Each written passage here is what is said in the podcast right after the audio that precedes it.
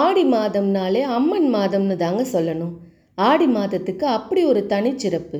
இவ்வளோ விசேஷமான மாதத்தில் ஏன் நல்ல காரியங்கள் எதுவும் செய்யப்படுறதில்ல? ஒரு வருஷத்தின் பன்னெண்டு மாதங்களையும் இரண்டு அயனங்களாக அதாவது இரண்டு பிரிவுகளாக பிரிக்கிறாங்க. ஆடி முதல் மார்கழி வரை உள்ள மாதங்கள் தட்சிணாயன புண்ணிய காலம்னும் தை முதல் ஆணி வரை உள்ள மாதங்கள் உத்தராயணம்னு சொல்லப்படுது. ஆடி முதல் மார்கழி வரை உள்ள காலமானது பெயருக்கு தகுந்தாற் போல இறை சிந்தனை தெய்வ வழிபாடு பூஜைகள் விரதங்கள் நிறைந்த புண்ணிய காலமாக விளங்குது. ஆடி மாதத்தை கற்கடக மாதம்னு சொல்லலாம்.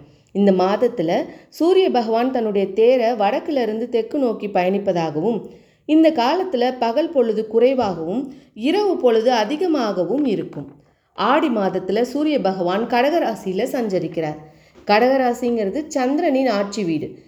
சிவ அம்சமான சூரியன் சக்தி அம்சமான சந்திரனின் வீட்டில் சஞ்சரிக்கும் போது சந்திரனோட பலம் அதிகமாகுது.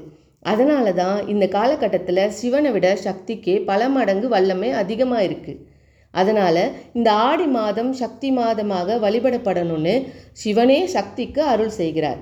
அதனால தான் ஆடி மாதத்தில் அம்மனுக்கு உகந்த வேப்பிலை எலுமிச்சை பழம் கூழ் இதெல்லாம் அம்மனுக்கு படைக்கிறோம்.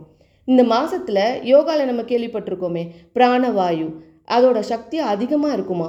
தியானத்துக்கு உகந்த மாதம்னு சொல்கிறாங்க கடவுள் பக்தி இல்லைன்னு சொல்கிறவங்களுக்காக விஞ்ஞான ரீதியான காரணங்களும் இருக்குது இந்த ஆடி மாதத்தில் வெயில் காலத்தில் இருந்து காத்தடி காலத்துக்கு பருவகாலம் மாறுறதால அதை சமன் செய்ய நம்ம உடம்போட உஷ்ணம் அதிகமாகும்.